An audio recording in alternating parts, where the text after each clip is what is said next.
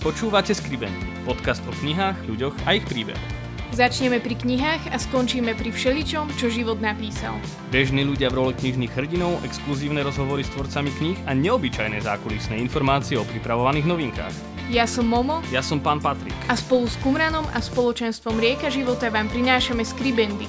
Podcast, ktorý má nádej.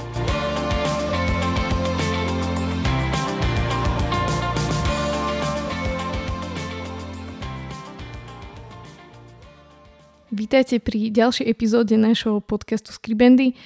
Veľmi sme radi, že opäť tu môžeme privítať vzácného hostia. Tentokrát tu máme doktorku Moniku Paločkovú, ktorá okrem toho, že je doktorka, tak slúžila aj na rôznych misiách a tiež napísala aj knihu Hakuna Matata. Vítaj Monika. Ďakujem veľmi pekne za pozvanie, pozdravujem poslucháčov. Ty si eh, relatívne mladá doktorka, ktorá neviem koľko rokov už robíš svoju prácu, ale vždy si túžila byť lekárkou a ísť na misie do Afriky alebo do, možno aj do iných krajín? Uh, tak e, k tej prvej poznámke som 4 roky po škole, keď teraz dobre počítam. Z toho tak 3 roky on and off som, e, áno, sa vyskytovala na projektoch rozvojových v teda hlavne majoritne v Afrike a potom ešte aj v Albánsku. A uh, teraz naspäť pôsobím na uh, klinike infektológie alebo na oddelení infektológie v Banskej Bystrici. Takže toto je taká, také zhrnutie mojej doterajšej praxe. A či som chcela vždycky ísť do uh, Afriky alebo tak na rozvojové projekty, na nejaké humanitárne, tak myslím si, že ma to tiahlo od detstva, ale s touto myšlienkou som začala operovať na, na vysokej škole, tak už ku koncu výšky, keď som rozmýšľala, že vlastne tak nejak som preliezla prvým, druhým, tretím ročníkom a som si neuvedomovala, že naozaj akože asi už spiem k tomu, že budem lekár a potom som tak začala rozmýšľať, že vlastne prečo chcem byť lekár. A čím ďalej tým viacej ma tieto myšlenky tiahli k tomu, že tá medicína na Slovensku, tak není to také, že by nám chýbali akutne lekári. Asi tu máme dostatok zdravotnej starostlivosti, takže či začnem pracovať hneď po škole alebo o 5-10 rokov po škole, tak asi to až tak nebudem chýbať na Slovensku, ale možno sú nejaké oblasti, ktoré by naozaj, naozaj, naozaj potrebovali lekára, lebo tam naozaj nie je. A tak ma to nejak priviedlo naspäť do tej Afriky z toho detského snáš k tým reálnym kontúram, takže na konci výšky som už s tým začala operovať, tak naozaj, že by som chcela. Ale keď sa vrátime možno trochu pred to obdobie vysokej školy, tak e, nevždy si mala to také tiahnutie k tej medicíne a, a skúšala si aj také rôzne smery a to je pre nás s Momou strašne zaujímavé, že ty si skúšala modeling. Dobre áno, hovorím? Áno, áno. A aká bola tá cesta možno od takého sveta modelingu k tej medicíne, keďže je to vlastne úplne rozdielne?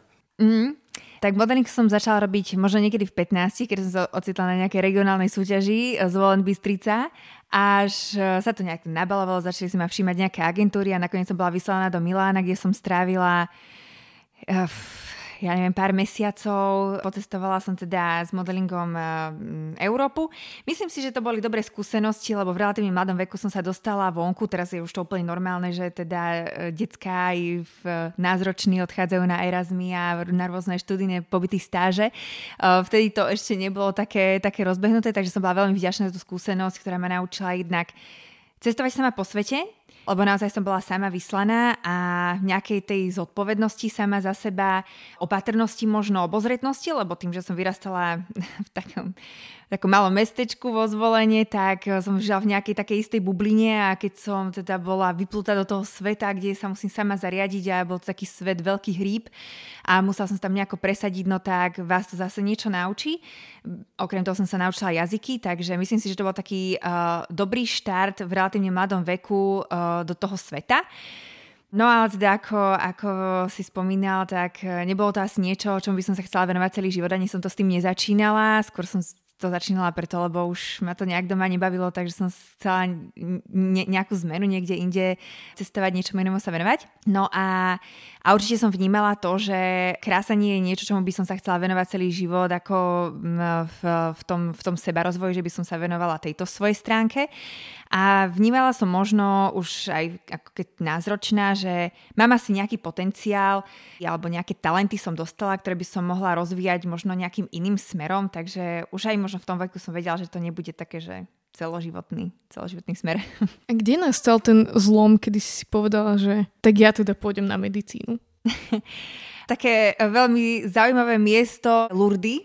Ja som tam robila s prívodkyňou jeden mesiac a stretla som tam veľmi zaujímavých ľudí, ktorí zaujímavé životné príbehy, veľa cestovali a prinašali rôzne príbehy z celého toho sveta. A ja som si povedala, že aj ja chcem ísť do sveta a chcem ísť pomáhať ľuďom do sveta, akým spôsobom by som to mohla robiť. A ja som ešte predtým chcela študovať žurnalistiku a tak som rozmýšľala, že no tak s tým môžem cestovať, ale asi úplne nebudem s tým môcť tak veľmi pomáhať. Takže ma to tak priviedlo možno na to myšlienku medicíny, ktorej som ani ja neverila, lebo nemám v rodine žiadneho lekára. A pamätám si jeden taký teplý večer, letný, ako som sedela na terase a zavolala som domov, že ja pôjdem na medicínu. A to zostalo tak ticho nevedeli, či si robím teda srandu, alebo že čo sa, čo sa udialo v ten deň. No a ja som sa teda rozhodla, že asi s tou medicínou budem mať najväčšiu šancu uh, ísť niekde vonku, lebo lekára asi budú potrebovať vždycky. Či to bude rozvinuté alebo rozvojové miesto. Takže Lurdy. Nebol to pre teba taký možno šok uh, z toho sveta modelingu a potom k tej medicíne predsa len to učivo je náročné, jeho veľa ten život sa ti teda asi podstatne zmenil počas štúdia, nie? Mm-hmm, uh, áno, áno, ale tak je, je dobre byť flexibilný. Trošku mi to chýbal, ten život taký nesputaný, uh, aký som žila predtým, hlavne počas strednej školy, taký úplne uvoľnený. Ale možno práve preto, že som sa tak v úvodzovkách vybláznila počas strednej a zažila som všetko, čo možno ešte moji vrstvovníci chceli zažiť počas vysokej školy. Ja som si to odžila a mohla som sa tej škole venovať úplne inak. Takže nemala som nejakú veľkú potrebu tráviť čas vonku a skôr som bola ten makač, ktorý ktorý si sadol v prvý deň semestra, šrotil to, biflil sa, až, až kým nevyšiel predtermín, urobil všetko na predtermíny a potom zase cestoval 3 mesiace, som robila pre cestovku, takže som zase cestovala s cestovkou a robila som takéto veci. Takže mm, chýbal mi modeling, ale nechýbal mi až tak, že by som uh, sa k tomu úplne akutne potrebovala vrátiť a robila som modeling aj počas vysokej školy, takže lietala som do Milána vlastne celú vysokú školu. Keď sa dostaneme potom uh, k tomu obdobiu na konci tej vysokej školy, ako vlastne sa dostaneš hneď po škole do nejakej tej rozvojovej krajiny, že si povieš, že tak ja som teraz dostala titul, tak poď Afrika. Ja som možno taká trošku tvrdohlava, takže ja som si to naozaj vydupala, takže poviem ten príbeh, ale ešte keď si začala o tomto rozprávať, tak ma napadla taká, taká vtipná story, keď som, uh, uh, keď som promovala, uh, mali sme promocie v Prahe a uh, tí, tí tie naozaj obrovské hlavy profesori chodili pomedzi nás a gratulovali nám a každého sa pýtali, tak kolega, tak vy kam? Tak ten kolega povedal očné alebo chirurgia a mňa sa pýtali, tak kolegyňa, a vy kam? A ja, do Afriky.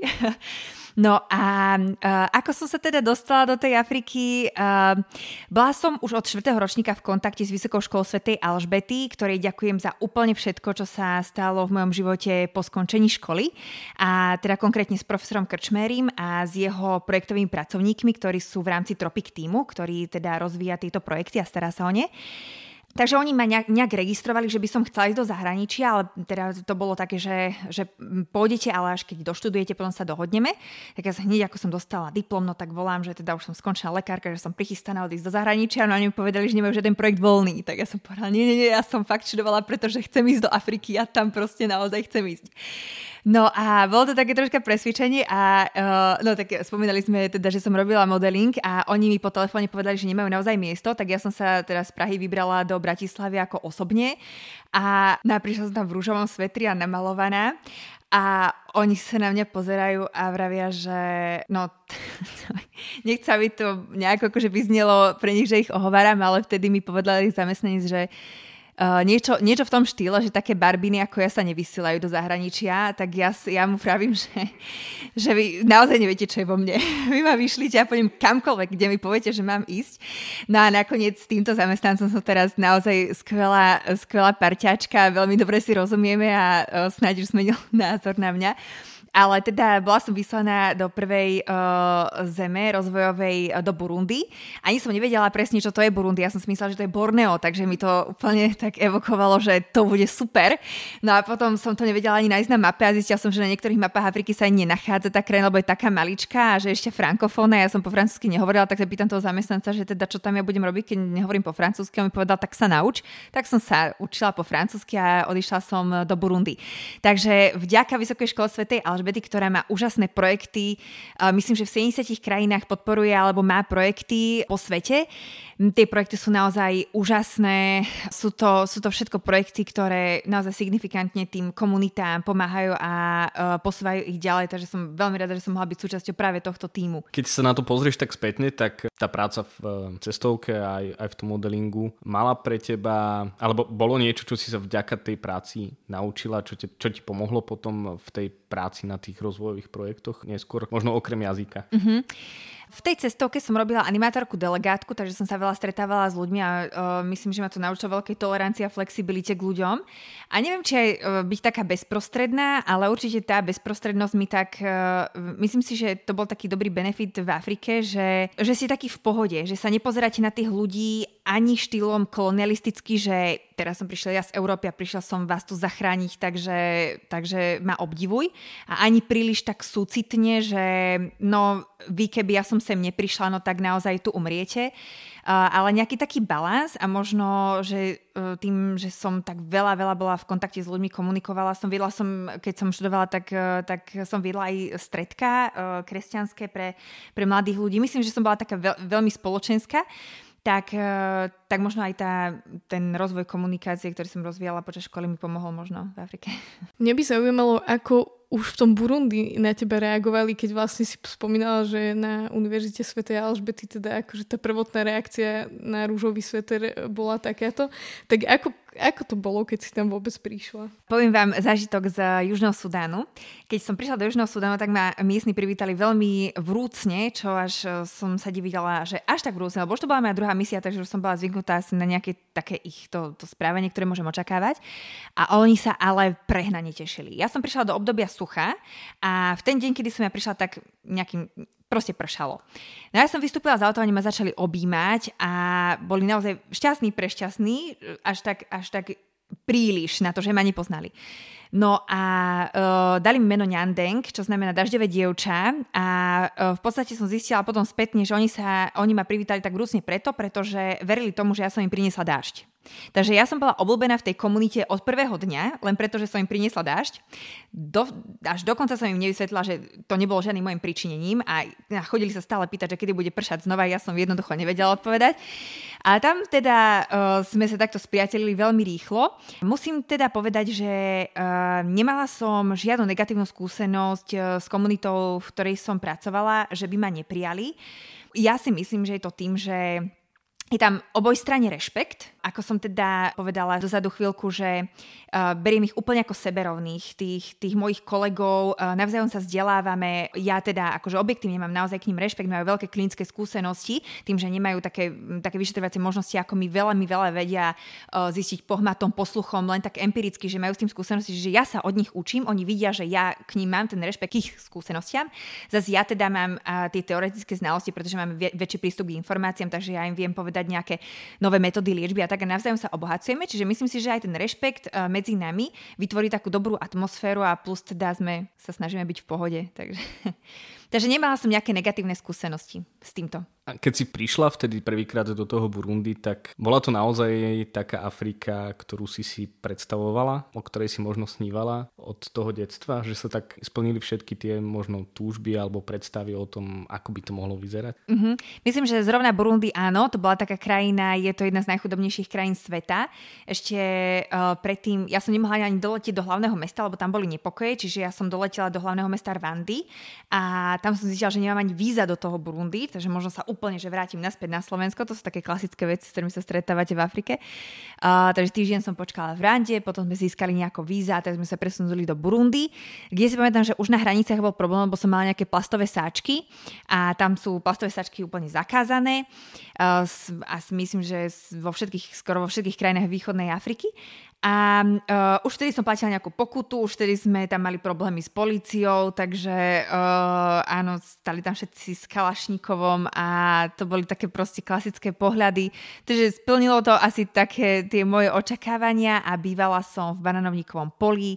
Mali sme tam vystavanú nemocnicu uh, na, uh, v nejakom políčku a Uh, áno, bola to taká autentická Afrika. Potom v Kenii to bolo zase úplne opačne, že som sa ocitla v slamoch, ktoré boli e, mimo centra, alebo teda blízko centra, ale v tom centre boli mrakodrápy a za centrom boli slamy, takže to, boli, to bol zase úplne iný pohľad na, na Afriku. Že bolo to také diverzifikované, v každej krajine to bolo iné. A, ale v niečom, vo veľa veciach ma Afrika prekvapila, ale zrovna to Burundi tak vyzeralo tak autenticky.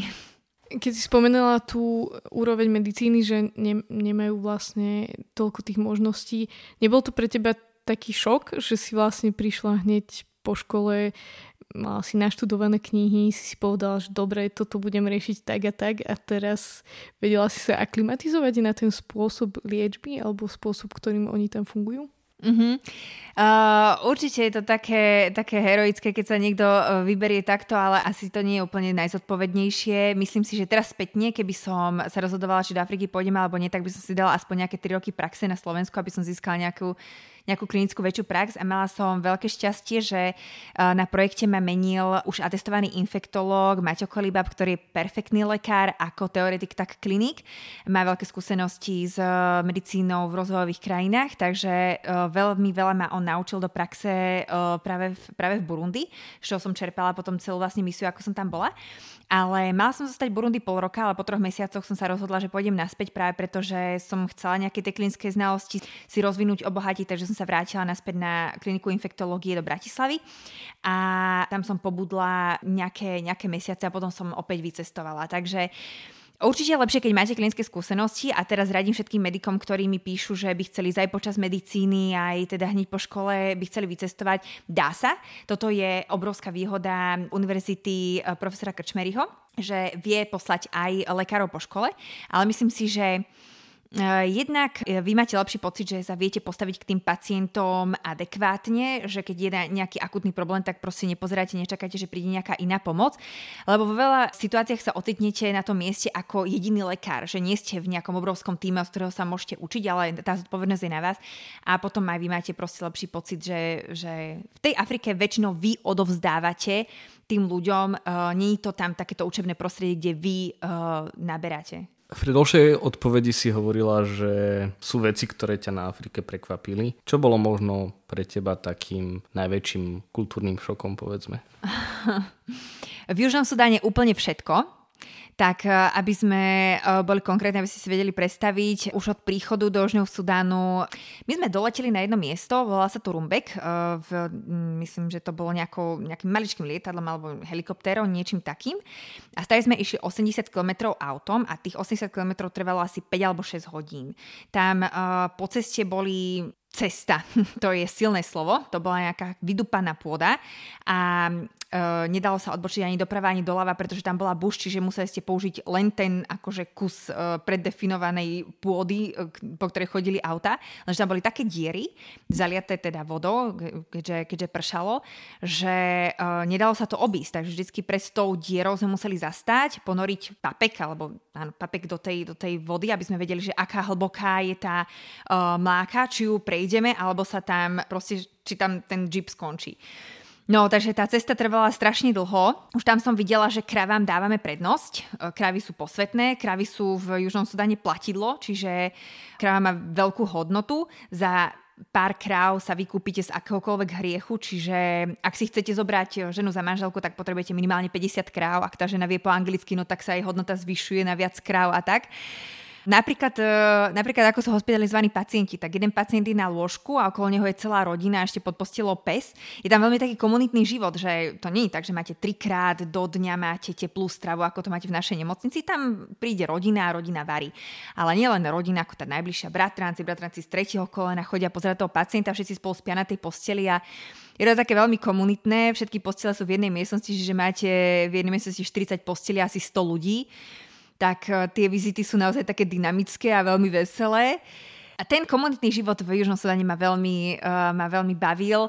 Uh, to, že vidíte z nemocnice a volajú vás všetci, poďte, poďte k nám domov, pozývame vás na návštevu, to znamená, že pozývajú vás sadnúť si do piesku pred ich, uh, pred ich tukul, to je taký hlineno-slamený domček, kde majú ohník a vlastne, no, grilovať negrilujú, lebo meso nejde, lebo je tam veľmi vzácne, ale tak niečo, niečo tam varia. Tak toto ma tak bavilo, ale teda mohla by som tých príkladov hovoriť veľa. Keď sme načrtli problematiku stravy. Mm, bolo to v pohode v tvojom prípade, že vedela si sa aklimatizovať, alebo ste, neviem, mali tam aj nejakú svoju stravu, alebo neviem, ako to presne fungovalo? Mm-hmm. V každej krajine inak zase. V tých krajinách, kde som bola teda v Afrike e, a kde som pôsobila dlhšie, to znamená Burundi, Južný Sudan a Kenia, tak v Burundi napríklad e, som mala len miestne potraviny, čo bolo ovoci, zelenina plus arašidy a mm, fazula rýža. To, to bol, toto bol základ. Mala som párkrát, za tie 3 mesiace som mala syra, mlieko, nie, mlieko som asi mala, ale syr som chodila kupovať do Rwandy a chleba sme kupovali v hlavnom meste, čiže to bolo naozaj veľmi výnimočné. V Južnom Sudáne sme, gro našej stravy bola rýža fazula, to bol každý obed a každú večeru a každé raňajky sme mali také niečo ako šišky natreté arašidovým maslom, čo znie výborne, prvé dva dní. Ne? Tretí mesiac to už, to už nie je taká sranda. Hlavne vám tam chýbajú naozaj tie, tie vitamíny, to sme museli doplňovať, je, že som si brala s sebou suplementy, nejaké omega-masné kyseliny, nejaké vitamíny a tak, lebo to tam naozaj nie. Takže tá strava nebola vôbec pestrá v Južnom Sudáne a potom v Kenii to bolo úplne iné, takže tam som nakupovala vo veľkých supermarketoch, kde nakupovali všetci Európania a mala som tam pestrú stravu ako na Slovensku. A dalo sa na všetko zvyknúť. V tom Južnom Sudáne síce tá strava nebola tak, tak pestrá, ale všetci sme mali v podstate všetko rovnaké. Nikto nemal viacej, takže nikto si nezávidel. Čiže vtedy si tak uvedomíte, že naozaj vám stačí hlavne keď je voda. Keď voda nebola, to bolo, to bolo blbé, lebo sme museli zo studne brať vodu a zo studne nosiť, takže vtedy si vážite aj tú rýžu a fazulu, aj keď už ju jete po dobu 3. mesiaca každý deň, lebo je. takže to bolo dôležité. A v tom možno sa dane zistíte, alebo ja som zistila, že mi stačí naozaj málo k k tomu, aby som bola spokojná a to dobre sa vyspať. To znamená, že vás uh, neuštipne komár, uh, že vás neuštipne ucholák, uh, škorpión alebo uh, ja neviem, že neuvidíte tu, v ten večer hada. Mať vodu, ideálne čistú a uh, byť najedený. Takže to stačilo. Často sa hovorí aj o tých kultúrnych rozdieloch v tom, že ako vnímajú tí miestni ľudia belochov bolo to pre teba v pohode, ty keď si tam prišla ako žena, beložka, lekárka, rešpektovali ťa tí ľudia, že keď si im povedala, že máte takúto chorobu a potrebujete takú liečbu, brali to akože od teba v pohode? Vo veľa prípadoch doteraz neviem, pretože keďže sa medzi sebou rozprávali miestnym jazykom, tak ja nezistím, ale určite sa mi stalo viackrát v Kenii, že som niečo naordinovala a pozvala som si pacienta na kontrolu a on mi prišiel. Tak vybral som všetky tieto lieky a úplne iné lieky položil na stôl, ktoré som mu ja predpísala, takže mi bolo jasné, že niekto zmenil tú preskripciu a že mu dali niečo iné ale nemala som problém, že by nás nerešpektovali, ale určite sú, uh, sú chytrí. Takže vedia odiferencovať za uh, relatívne krátku chvíľu, ktorý lekár vie vyriešiť akutný problém alebo vie poriešiť pacienta, ktorý, ktorý nevie.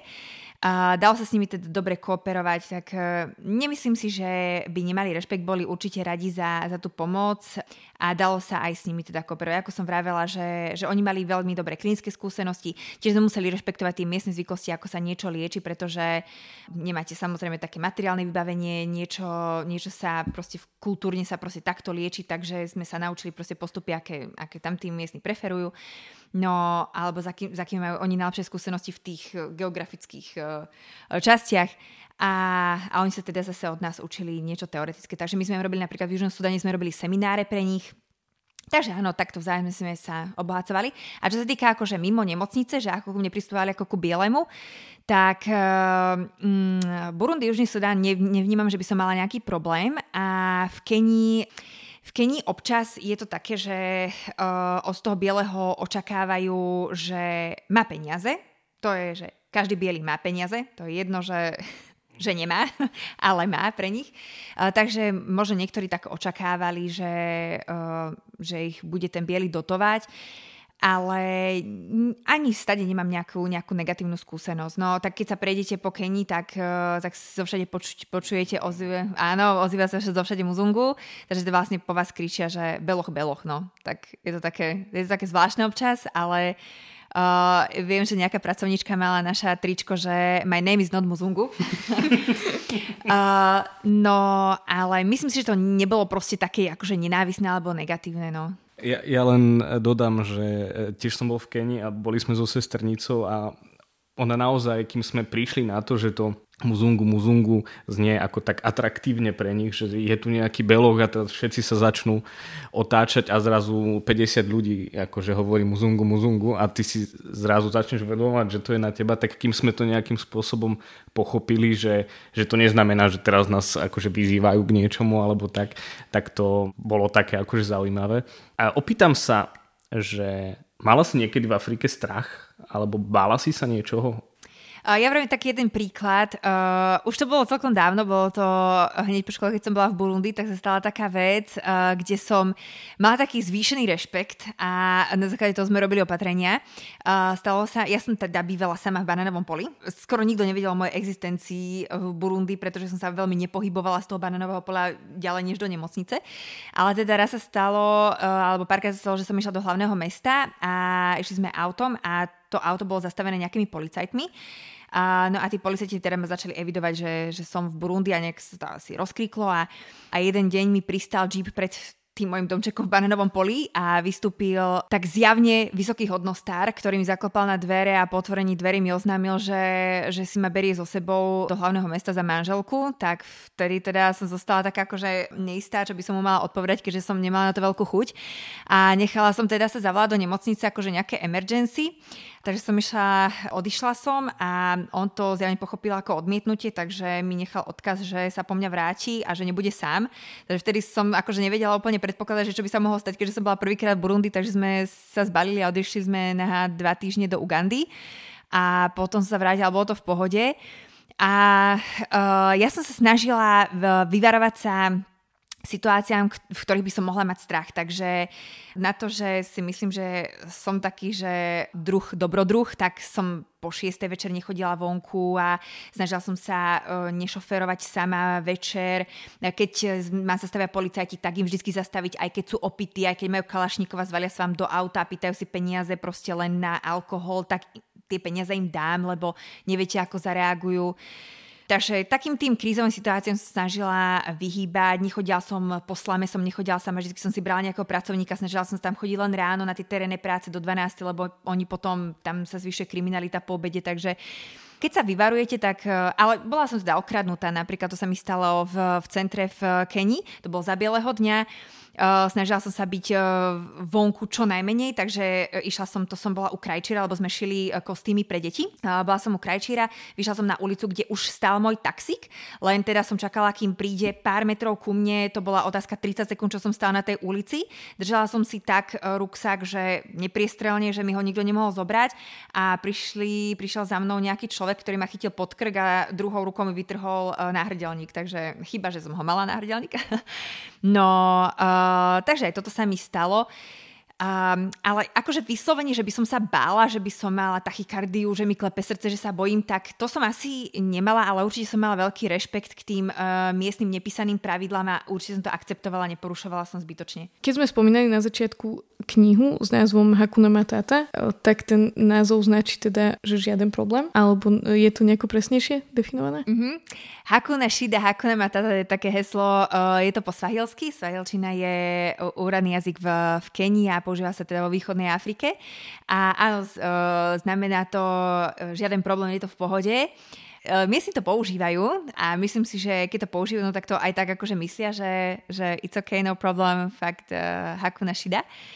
No, takže bol to názov tej knihy, pretože som naozaj sa tam tak cítila, že, som, že to nebolo len také ako nejaké heslo, ktoré poznáme z Levého kráľa, ale naozaj tam sa takýmto spôsobom života žije. A bolo to vo všetkých oblastiach, alebo to bolo iba také niečo, že si tak ľudia povzdychnú, že a žiaden problém, alebo si to naozaj tak zažívala dennodenne, neviem, možno aj v práci, alebo v takých tých takých klasických situáciách? Veľa vecí, čo u nás je, sa berie ako problém, tak pre nich problém nie je. A pre nich problém začína až keď naozaj je problém. Takže uh, stretla som sa, že sa mi stiaž- ak sa mi stiažovali, tak sa stiažovali, pretože nemajú prácu, nemajú z čoho niečo zaplatiť, alebo je niekto chorý.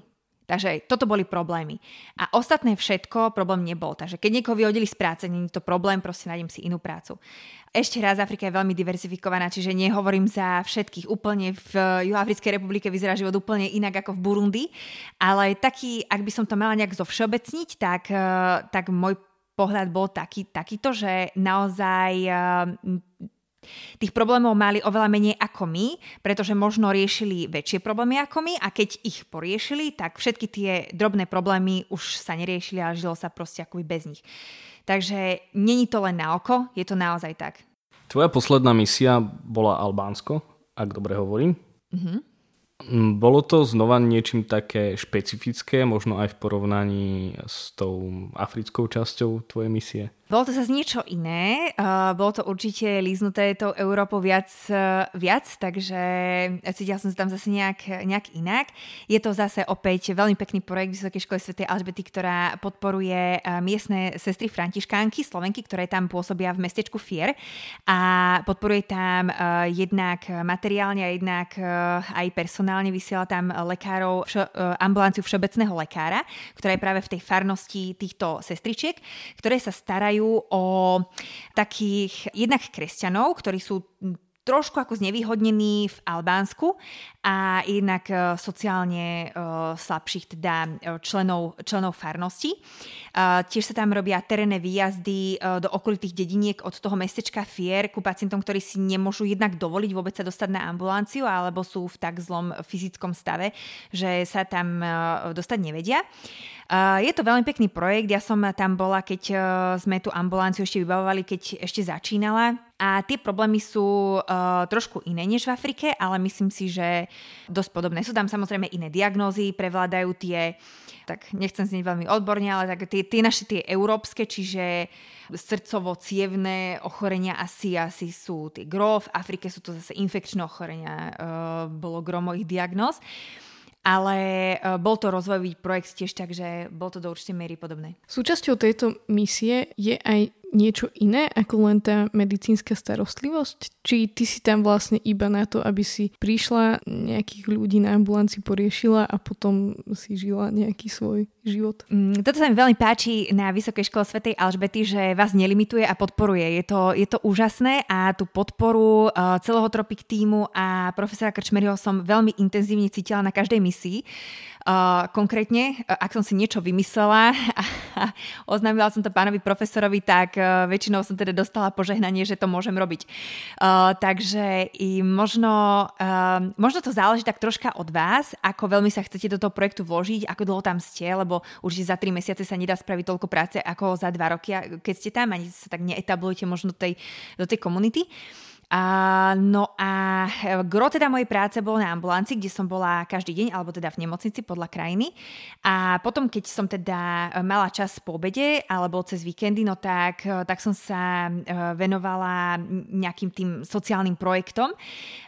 Takže okrem teda ambulancie uh, sme sa snažili pôsobiť v miestnych školách, uh, snažiť sa tak ako komunikovať s tou komunitou. Určite tam neprichádza s vlastným projektom, že dobrý, my tu chceme založiť toto a oni povedia, toto vôbec nepotrebujeme, ale tak sa naozaj spojiť s niekým, kto, uh, kto, ten, kto je zodpovedný, kto vás nechce tiež obťahnuť o peniaze a s ním dávať dokopy projekty, potom hľadať sponzorov, čo bolo väčšinou naspäť tu na Slovensku, v Čechách sme hľadali sponzorov a spolu nejak rozvíjať tie projekty projekty. Čiže išlo teda o základné školy, kde sme vystávali nejaké triedy, e, nejaké materiálne vybavenie, čo sa týka školských potrieb, uniforiem. E, potom sme rôzne také agrikultúru sme trošku zveľaďovali, pretože tým, že tam nie je dostatok ako jedla, alebo teda, že jedlo je drahé a kor teraz ešte pri tej inflácii, tak to teraz veľmi to tam cítiť.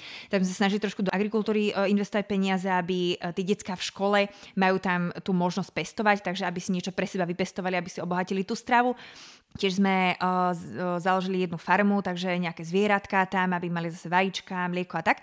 No a potom uh, konečne sme sa teda začali venovať aj adopcii na diálku, alebo teda ja som sa pripojila do takého veľmi pekného projektu, uh, ktorý spravuje uh, Daria Kimuli. Je to Slovenka žijúca v Nairobi, uh, ktorá so, spolu so svojím manželom vystavali základnú školu uh, blízko Nairobi a majú tam aktuálne cca 600 detičiek, ktoré poberali naozaj z toho najviac ťažkého sociálneho prostredia veľmi často toxického prostredia, eh, kedy deti nemali možnosť študovať, ale mali veľký potenciál.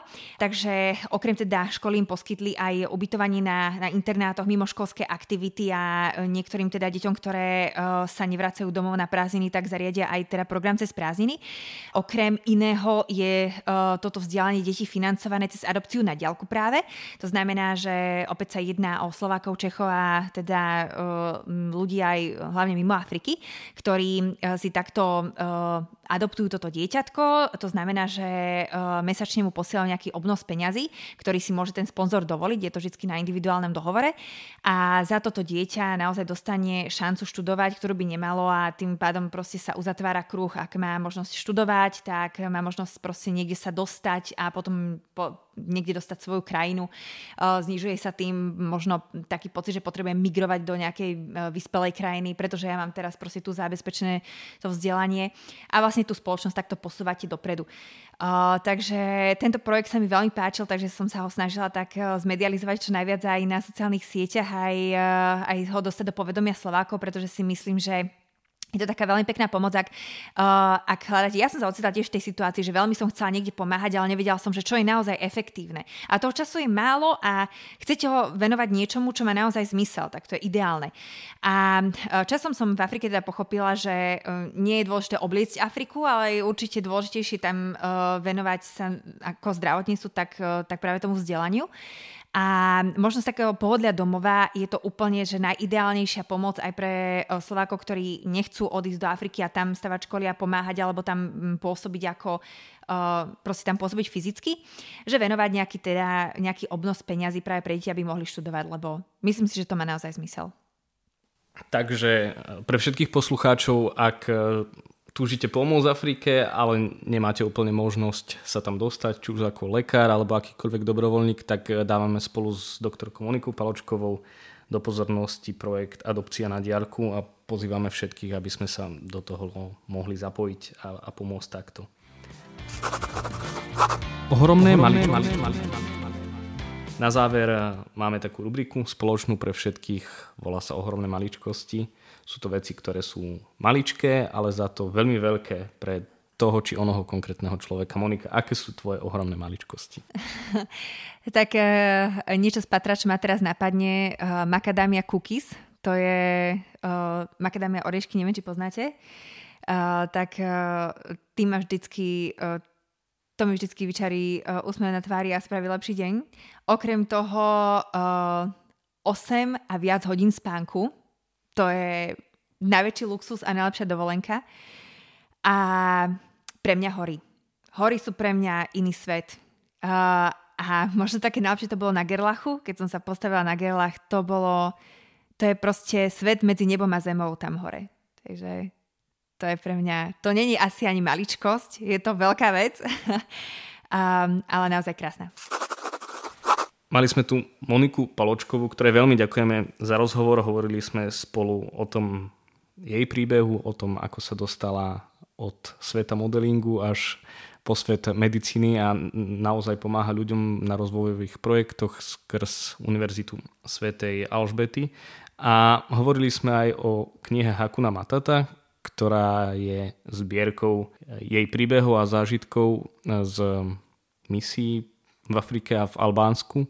Môžete eh, o ňu s nami súťažiť v tomto podcaste a jeden výtlačok podpísaný Monikou venujeme do súťaže. Viac môžete sledovať na našich sociálnych sieťach. Veľmi sa teším za pozvanie, ďakujem, vážim si to. Dúfam, že sa teda kniha bude dobre čítať a pozdravujem všetkých poslucháčov. Ďakujeme. Ďakujeme, že ste s nami vytrvali až do konca a odkryli príbehy dnešnej epizódy. Naše podcasty môžete nájsť na webe www.kumram.sk v sekcii podcast a vo všetkých podcastových aplikáciách. Sledovať nás môžete na Instagrame Skribendy Podcast. Do, Do počutia, počutia už o dva týždne. týždne.